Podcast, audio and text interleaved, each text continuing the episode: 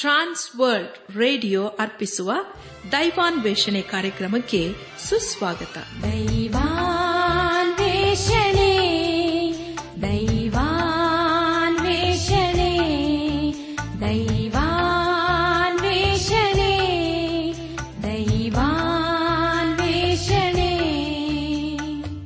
ಪ್ರಿಯರೇ, ದೇವರ ವಾಕ್ಯವನ್ನು ಧ್ಯಾನ ಮಾಡುವ ಮುನ್ನ ಕರ್ತನ ಸಮ್ಮುಖದಲ್ಲಿ ನಮ್ಮನ್ನು ನಾವು ತಗ್ಗಿಸಿಕೊಂಡು, ನಮ್ಮ ಶಿರವನ್ನು ಭಾಗಿಸಿ, ನಮ್ಮ ಕಣ್ಣುಗಳನ್ನು ಮುಚ್ಚಿಕೊಂಡು ದೀನತೆಯಿಂದ ಪ್ರಾರ್ಥನೆ ಮಾಡೋಣ. ನಮ್ಮನ್ನು ಬಹಳವಾಗಿ ಪ್ರೀತಿ ಮಾಡಿ ಸಾಕಿ ಸಲಹುವ ನಮ್ಮ ರಕ್ಷಕನಲ್ಲಿ ತಂದೆಯಾದ ದೇವರೇ, ನಿನ್ನ ಪರಿಶುದ್ಧವಾದ ನಾಮವನ್ನು ಕೊಂಡಾಡಿ ಸ್ತೋತ್ರ ಸಲ್ಲಿಸುತ್ತೇವೆ. ಕರ್ತನೆ, ನೀನು ನಮ್ಮನ್ನು ಯೇಸು ಕ್ರಿಸ್ತನ ಮೂಲಕ ಎಷ್ಟೋ ಪ್ರೀತಿ ಮಾಡಿ ನಮ್ಮನ್ನು ಶಾಪದಿಂದಲೂ ಪಾಪದಿಂದಲೂ ಮುಂದೆ ಬರುವ ದೈವ ಕೋಪದಿಂದ ಬಿಡಿಸುತ್ತಾ ಬಂದಿರುವುದಕ್ಕಾಗಿ ನಿನ್ನ ಸ್ತೋತ್ರಪ್ಪ. ಅಷ್ಟೇ ಅಲ್ಲದೆ ನೀನು ನಮ್ಮ ಜೀವಿತದಲ್ಲಿ ಅನೇಕ ಉಪಕಾರಗಳನ್ನು ಮಾಡಿದೆ. ಆದುದರಿಂದ ನಮ್ಮ ಎಲ್ಲಾ ಸ್ಥಿತಿಗತಿಗಳಲ್ಲಿ ದೇವ ನಿನ್ನನ್ನೇ ಆತುಕೊಳ್ಳುತ್ತೇವೆ, ನಿನ್ನನ್ನೇ ಹಿಂಬಾಲಿಸುತ್ತೇವೆ. ಅಪ್ಪ, ನೀನೇ ನಮ್ಮನ್ನು ನಡೆಸು ದೇವ. ನಮ್ಮ ಕಣ್ಣೀರನ್ನೆಲ್ಲ ಆವರಿಸಿ ಬಿಡು ದೇವ. ನಮ್ಮ ಎಲ್ಲಾ ಪ್ರಶ್ನೆಗಳಿಗೆ ಯೇಸುವೆ ನೀನೇ ಉತ್ತರಿಸಪ್ಪ. ನಾವು ಯಾವಾಗಲೂ ನಿನ್ನವರಾಗಿ ಜೀವಿಸಲು ಸಹಾಯ ಮಾಡು. ಎಲ್ಲ ಮಹಿಮೆ ನಿನ್ನ ಮಾತ್ರ ಸಲ್ಲುವುದಾಗಲಿ. ನಮ್ಮ ಪ್ರಾರ್ಥನೆ ಸ್ತೋತ್ರಗಳನ್ನು ನಮ್ಮ ಒಡೆಯನು, ನಮ್ಮ ರಕ್ಷಕನು, ಲೋಕ ವಿಮೋಚಕನೂ ಆದ ಯೇಸು ಕ್ರಿಸ್ತನ ದೇವಿಯ ನಾಮದಲ್ಲಿ ಸಮರ್ಪಿಸಿಕೊಳ್ಳುತ್ತೇವೆ ತಂದೆಯೇ, ಆಮೇನ್.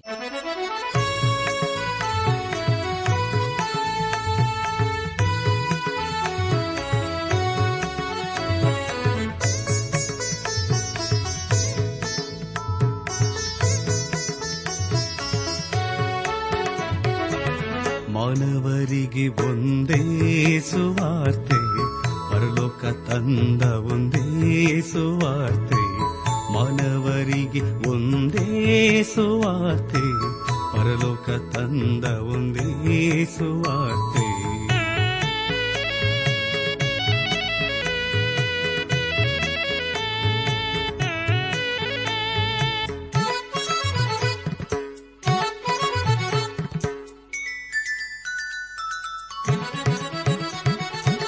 ಪಾಪ ಕ್ಷಮಾಪಣೆ ಕೊಡುವ ಸುವಾರ್ತೆ, ದೇವರು ಯಜ್ಞವಾಗಿ ಬಂದ ಸುವಾರ್ತೆ. ಪಾಪ ಕ್ಷಮಾಪಣೆ ಕೊಡುವ ಸುವಾರ್ತೆ, ದೇವರು ಯಜ್ಞವಾಗಿ ಬಂದ ಸುವಾರ್ತೆ. ಯೇಸುವೆ ಆ ದಿವ್ಯ ಶುಭ ವಾರ್ತೆ, ಅಂಗೀಕರಿಸು ಇದು ಸರಿಯಾದ ವಾರ್ತೆ. ಮಾನವರಿಗೆ ಒಂದೇ ಸುವಾರ್ತೆ, ಪರಲೋಕ ತಂದ ಒಂದೇ ಸುವಾರ್ತೆ. ಮಾನವರಿಗೆ ಒಂದೇ ಸುವಾರ್ತೆ, ಪರಲೋಕ ತಂದ ಒಂದೇ ಸುವಾರ್ತೆ.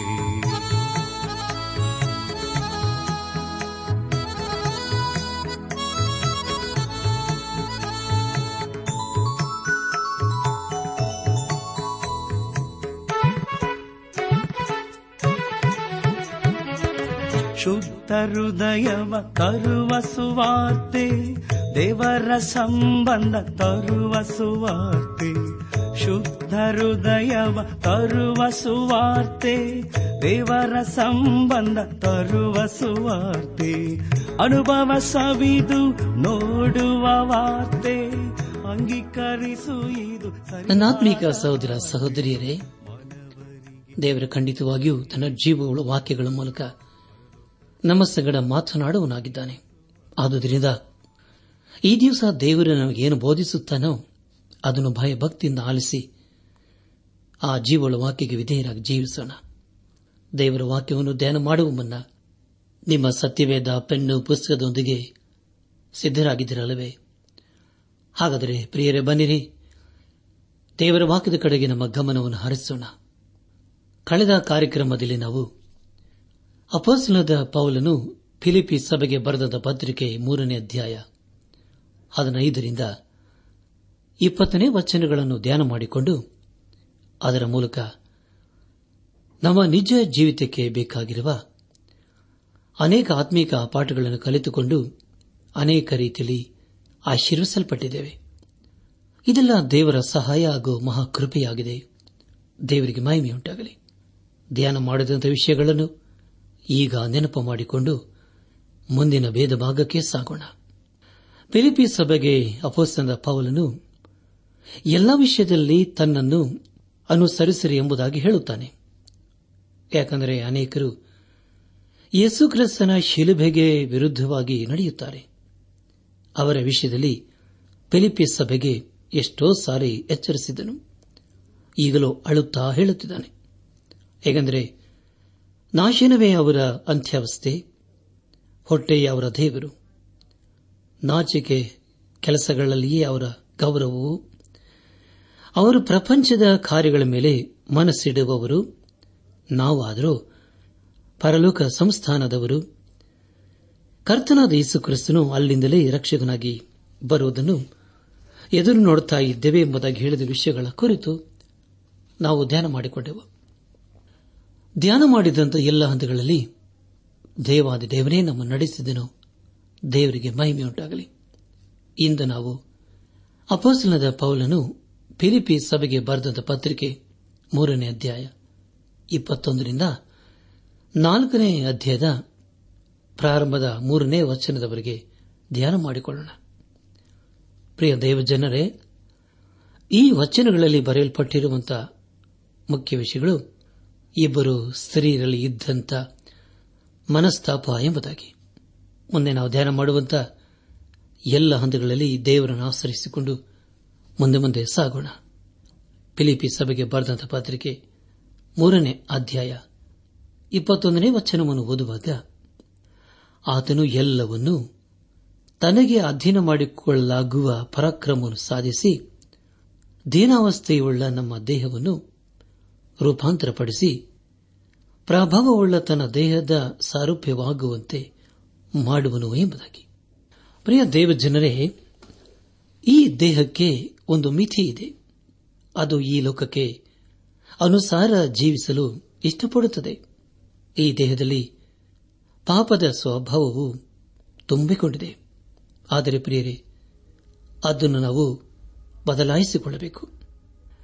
ಅಪೊಸ್ತಲನಾದ ಪೌಲನು ಕೊರಿಂಥ ಸಭೆಗೆ ಬರೆದಂತ ಮೊದಲನೇ ಪತ್ರಿಕೆ 15ನೇ ಅಧ್ಯಾಯ 51 ಮತ್ತು 52ನೇ ವಚನಗಳಲ್ಲಿ ಹೀಗೆ ಬರೆಯುತ್ತಾನೆ, ಕೇಳಿರಿ, ಇದುವರೆಗೆ ಗುಪ್ತವಾಗಿದ್ದ ಸಂಗತಿಯನ್ನು ನಿಮಗೆ ತಿಳಿಸುತ್ತೇನೆ.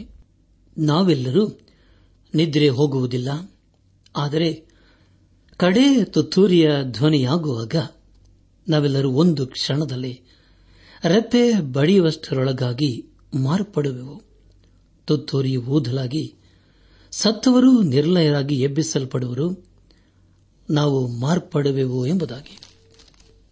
ನನ್ನ ಆತ್ಮಿಕ ಸಹೋದರ ಸಹೋದರಿಯರೇ, ಅಂದರೆ ದಿಢೀರನೆ ಬರುವಂತ ಒಂದು ಬೆಳವಣಿಗೆಯಾಗಿದೆ. ಅನೇಕರು ಹೇಳುವುದೇನೆಂದರೆ, ಪ್ರಕಟಣೆ ಪುಸ್ತಕದಲ್ಲಿ ದೇವದೂತನು ತುತ್ತೂರಿ ಊದುತ್ತಾನೆ ಎಂಬುದಾಗಿ. ಹಳೆ ಒಡಂಬಡಿಕೆಯಲ್ಲಿ ಮತ್ತೊಂದು ರೀತಿಯಲ್ಲಿ ಹೇಳುತ್ತೇವೆ. ಹಳೆ ಒಡಂಬಡಿಕೆಯಲ್ಲಿ ತುತ್ತೂರಿ ಊದಲಾಗಿ ಅವರು ತಮ್ಮ ಪ್ರಯಾಣವನ್ನು ಪ್ರಾರಂಭಿಸುತ್ತಿದ್ದರು ಎಂಬುದಾಗಿ ನಾವು ತಿಳಿದುಕೊಂಡಿದ್ದೇವೆ. ಇಸ್ರಾಯೇಲರಿಗೆ ತುತ್ತೂರಿ ಎಂದರೆ ಚೆನ್ನಾಗಿ ತಿಳಿದಿತ್ತು. ಆದರೆ ಪ್ರಿಯರೇ, ನಮಗೆ ಅದರ ಕುರಿತು ಅಷ್ಟೇನಾಗಿ ತಿಳಿದಿಲ್ಲ ಅಥವಾ ಅನುಭವವೂ ಇಲ್ಲ.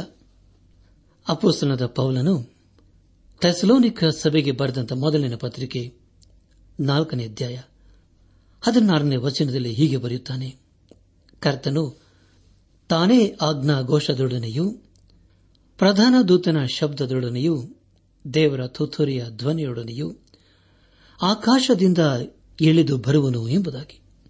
ಪ್ರಿಯ ದೇವಜನರೇ, ಇದು ದೇವರ ತುತ್ತೂರಿಯಾಗಿದೆ.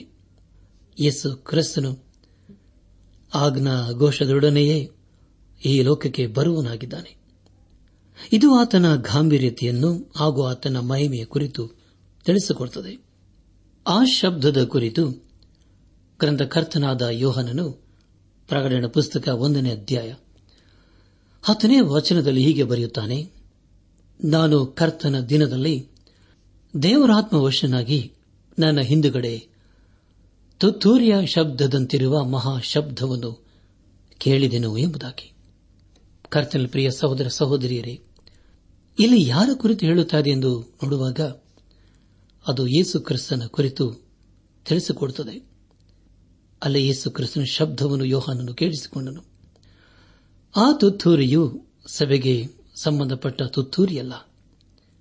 ಯೇಸು ಕ್ರಿಸ್ತನು ಇಂದು ನಮಗೆ ಹೇಳುವುದೇನೆಂದರೆ, ಪ್ರಕಟಣೆ ಪುಸ್ತಕ 3ನೇ ಅಧ್ಯಾಯ 20ನೇ ವಚನದಲ್ಲಿ, ಈಗೋ ಬಾಗಿಲಲ್ಲಿ ನಿಂತುಕೊಂಡು ತಟ್ಟುತ್ತಾ ಇದ್ದೇನೆ, ಯಾವನಾದರೂ ನನ್ನ ಶಬ್ದವನ್ನು ಕೇಳಿ ಬಾಗಿಲನ್ನು ತೆರೆದರೆ ನಾನು ಒಳಗೆ ಬಂದು ಅವನ ಸಂಗಡ ಊಟ ಮಾಡುವೆನು, ಅವನು ನನ್ನ ಸಂಗಡ ಊಟ ಮಾಡುವನು ಎಂಬುದಾಗಿ.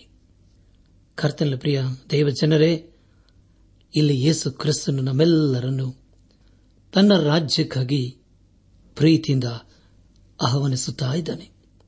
ಇದು ಕಡೆಯ ಕರೆಯಾಗಿದೆ. ಅಂದರೆ ಪ್ರಿಯರೇ, ಮಹಾಸಂಕಟ ಕಾಲವು ಪ್ರಾರಂಭವಾಗುವುದಕ್ಕೆ ಮುಂಚೆ ಕರೆಯುವ ಅದ್ಭುತವಾದಂತಹ ಕರೆಯಾಗಿದೆ. ಬಾಗಿಲು ತೆರೆದಿರುವಾಗಲೇ ಈ ಲೋಕದಲ್ಲಿ ಒಂದು ದೊಡ್ಡ ಗುಂಪು ಆತನ ಕಡೆಗೆ ನಂಬಿಕೆಯಿಂದ ತಿರುಗಿಕೊಳ್ಳುತ್ತದೆ. ಅಂದರೆ ಪ್ರಿಯರೇ, ಅವರು ಆ ಮಹಾ ಸಂಕಟವನ್ನು ಅನುಭವಿಸುವುದಿಲ್ಲ. ಈ ನಶಿಸು ಹೋಗುವ ದೇಹವನ್ನು ಮಹಿಮೆಯ ದೇಹವನ್ನಾಗಿ ಯಾರೋ ಬದಲಾಯಿಸಬಲ್ಲರು.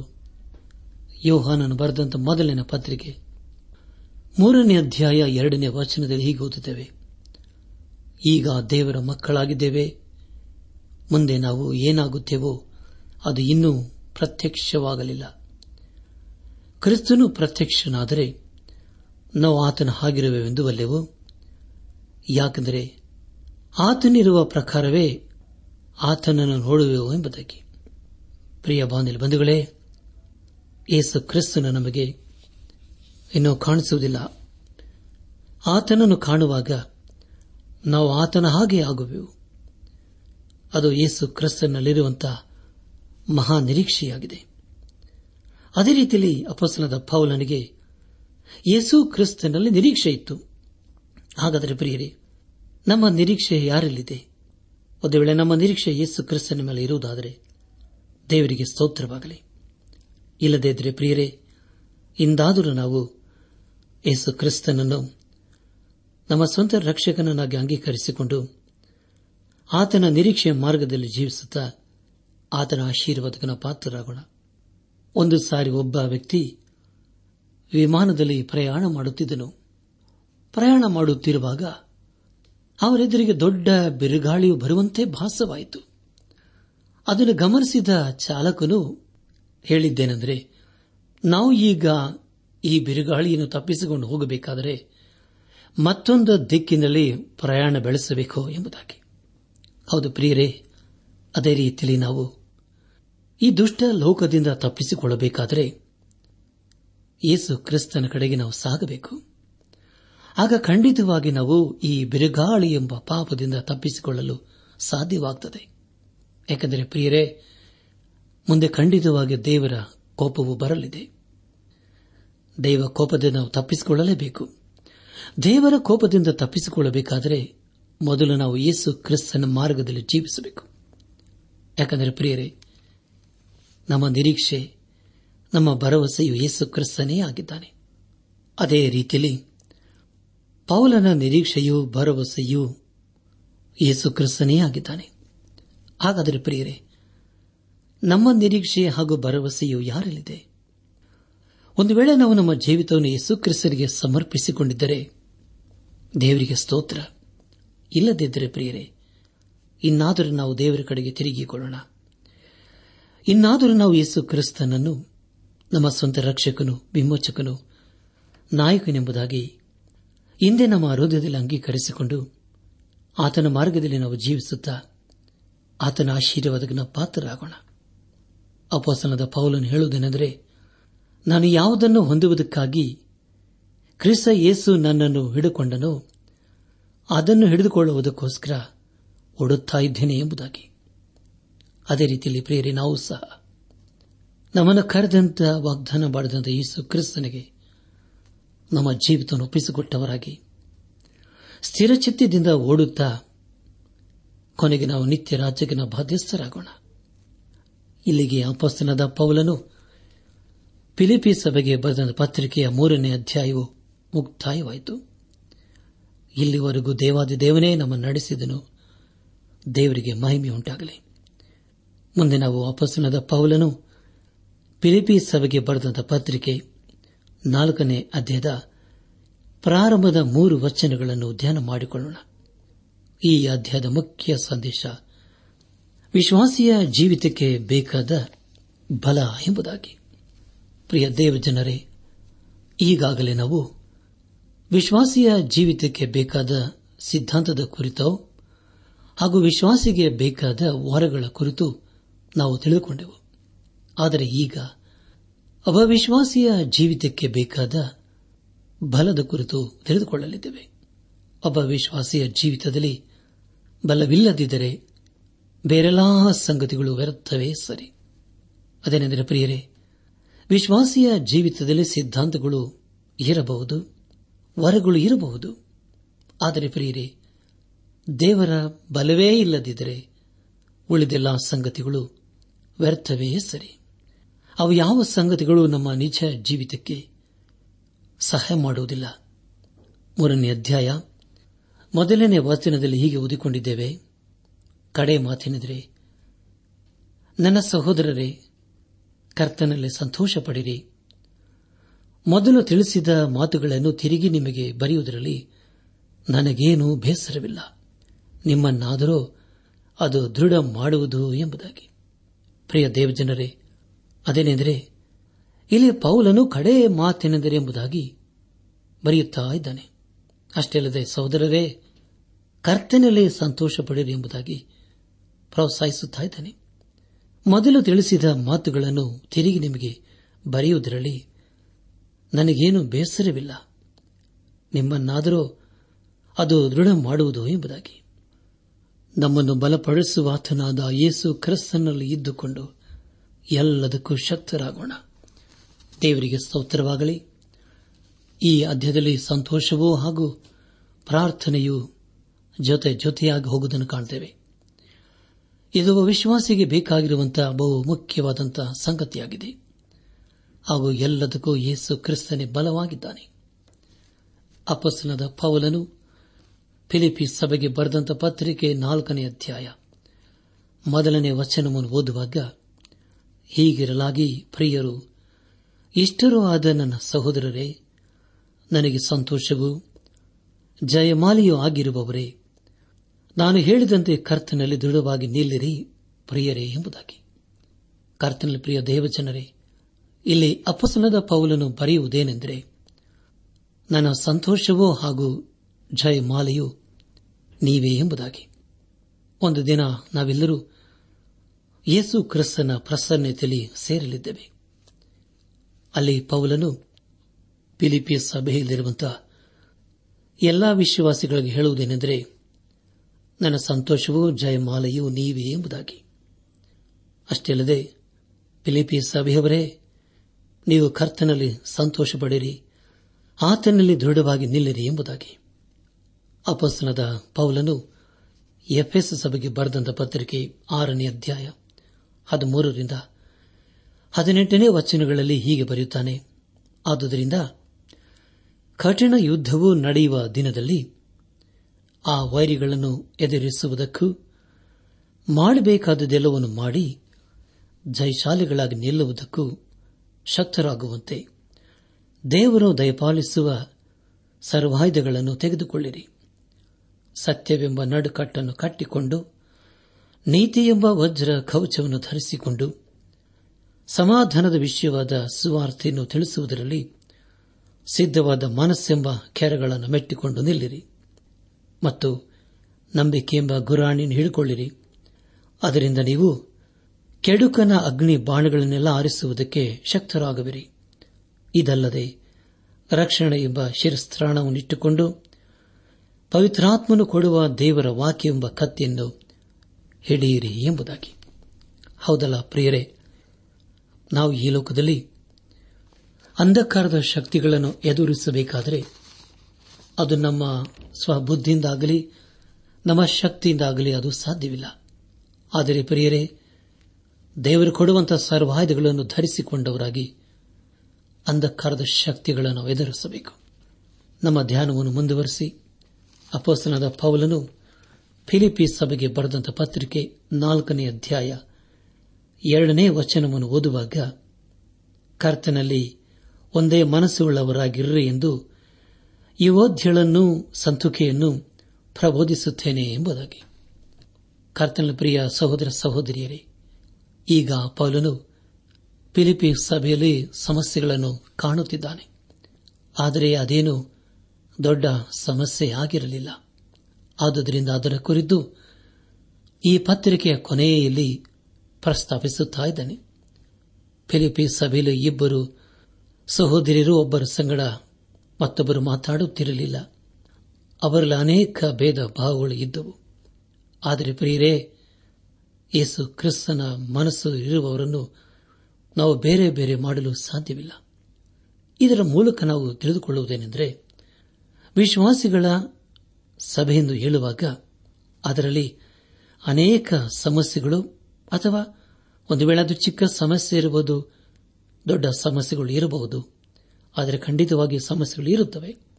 ಆದರೂ ಅವೆಲ್ಲವನ್ನೂ ಯೇಸು ಕ್ರಿಸ್ತನ ಬಳಿಗೆ ತಂದು ನೋಪಿಸಬೇಕು. ಎಲ್ಲದರಲ್ಲಿ ನಾವು ಒಂದೇ ಆಗಿರಬೇಕು. ಅಪೊಸ್ತಲನಾದ ಪೌಲನು ಫಿಲಿಪ್ಪಿ ಸಭೆಗೆ ಬರೆದಂತಹ ಪತ್ರಿಕೆ 4ನೇ ಅಧ್ಯಾಯ 3ನೇ ವಚನದಲ್ಲಿ ಹೀಗೆ ಬರೆಯುತ್ತಾನೆ, ಸತ್ಯ ಸಂಯೋಜನೆ ಅವರಿಗೆ ಸಹಾಯಕನಾಗಿರಬೇಕೆಂದು ನಿನ್ನನ್ನು ಕೇಳಿಕೊಳ್ಳುತ್ತೇನೆ. ಅವರು ಕ್ಲೆಮೆನ್ಸ್ ಮುಂತಾದ ನನ್ನ ಜೊತೆ ಕೆಲಸದವರ ಸಹಿತವಾಗಿ ನನ್ನ ಕೂಡ ಸುವಾರ್ತೆಗೋಸ್ಕರ ಪ್ರಯಾಸಪಟ್ಟವರು. ಅವರವರ ಹೆಸರುಗಳು ಜೀವಬಾಧ್ಯರ ಪಟ್ಟಿಯಲ್ಲಿ ಬರೆದವೆ ಎಂಬುದಾಗಿ. ಆದಿ ಸಭೆಯಲ್ಲಿ ಸ್ತ್ರೀಯರು ಬಹು ಪ್ರಾಮುಖ್ಯವಾದಂಥ ಸ್ಥಾನಮಾನಗಳನ್ನು ಹೊಂದಿದ್ದರು. ಆದರೆ ಅವರಿಗೆ ಸಭೆಯಲ್ಲಿ ಸರಿಯಾದ ಸ್ಥಾನಮಾನವನ್ನು ಕೊಟ್ಟಿರಲಿಲ್ಲ. ಆದರೆ ಪ್ರಿಯರೇ, ಆ ಸ್ತ್ರೀಯರು ಸುವಾರ್ತೆಯ ವಿಷಯದಲ್ಲಿ ಪೌಲನೊಂದಿಗೆ ಸೇರಿ ಎಲ್ಲಾ ವಿಷಯಗಳಲ್ಲಿ ಪ್ರಯಾಸ ಪಡುತ್ತಿದ್ದರು. ಅಂಥವರ ಹೆಸರು ಜೀವಬಾಧ್ಯರ ಪಟ್ಟಿಯಲ್ಲಿ ಬರೆದಿದೆ ಎಂಬುದಾಗಿ ಇಲ್ಲಿ ಪೌಲನು ಬರೆಯುತ್ತಿದ್ದಾನೆ. ಅದಕ್ಕಾಗಿ ನಾವು ದೇವರಿಗೆ ಸ್ತೋತ್ರ ಸಲ್ಲಿಸಬೇಕು. ಅದು ಬಹು ಪ್ರಾಮುಖ್ಯವಾದಂತಹ ಸಂಗತಿಯಾಗಿತ್ತು.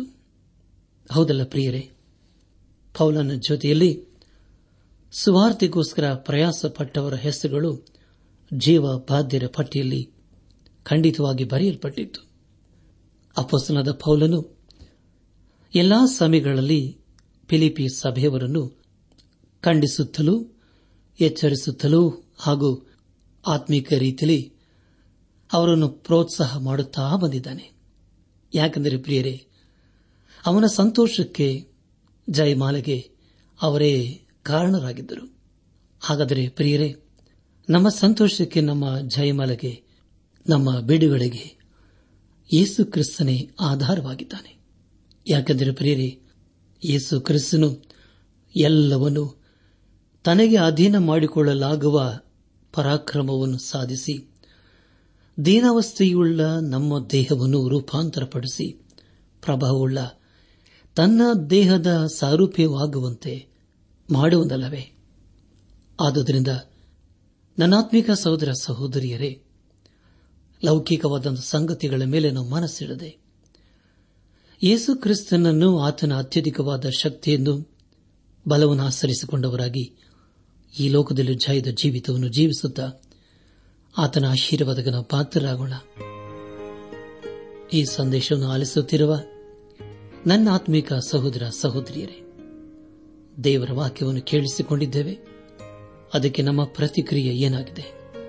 ಇಂದು ನಾವು ದೇವರ ಸ್ವರಕ್ಕೆ ಕಿವಿಗೊಟ್ಟು ಆತನ ಜೀವಗಳ ವಾಕ್ಯಕ್ಕೆ ವಿಧೇಯರಾಗಿ, ಬದ್ಧರಾಗಿ, ಅಧೀನರಾಗಿ ಜೀವಿಸುವುದಾದರೆ ಅದಕ್ಕಿಂತಲೂ ಉತ್ತಮವಾದಂತಹ ತೀರ್ಮಾನ ಮತ್ತೊಂದಿಲ್ಲ.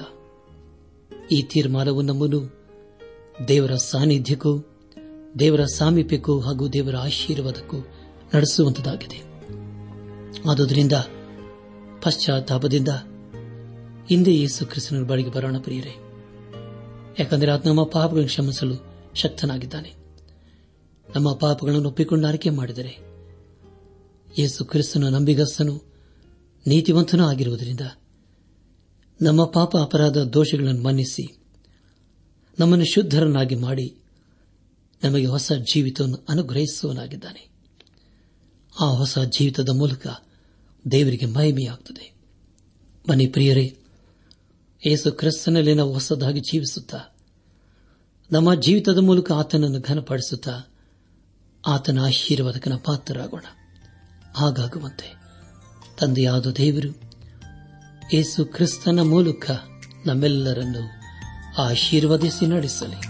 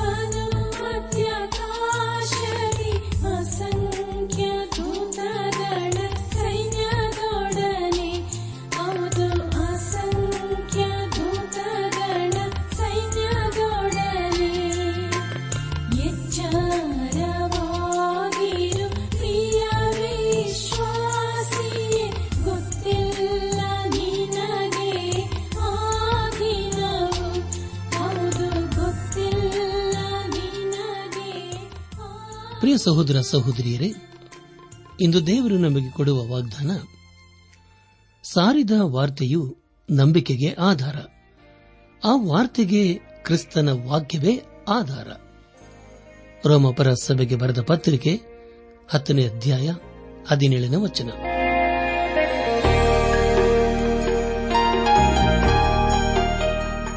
ಪ್ರಿಯರೇ, ದೈವಾನ್ ವೇಷಣೆ ಕಾರ್ಯಕ್ರಮವು ನಿಮ್ಮ ಅನುದಿನ ಜೀವನಕ್ಕೆ ಬೇಕಾದ ನವ ಉತ್ತೇಜನ ಹಾಗೂ ಆಶೀರ್ವಾದ ನೀಡಿದೆ ಎಂದು ನಾವು ನಂಬುತ್ತೇವೆ.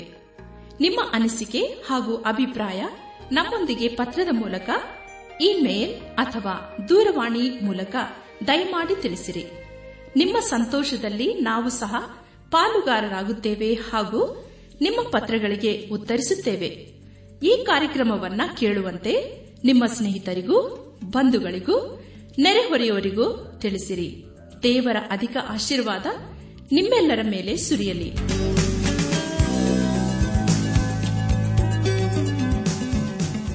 ನಮ್ಮ ವಿಳಾಸ: ದೈವಾನ್ ವೇಷಣೆ, ಟ್ರಾನ್ಸ್ ವರ್ಲ್ಡ್ ರೇಡಿಯೋ ಇಂಡಿಯಾ, ಟಪಾಲು ಪೆಟ್ಟಿಗೆ 4320, ಬೆಂಗಳೂರು 43. ದೈವಾನ್ ವೇಷಣೆ, trans world radio India, post box 4320, Bangalore 43. ದೂರವಾಣಿ ಸಂಖ್ಯೆ 9845616412. ನಮ್ಮ ಇಮೇಲ್ ವಿಳಾಸ kannada@radio882.com. ನಮಸ್ಕಾರ ಪ್ರಿಯರೇ.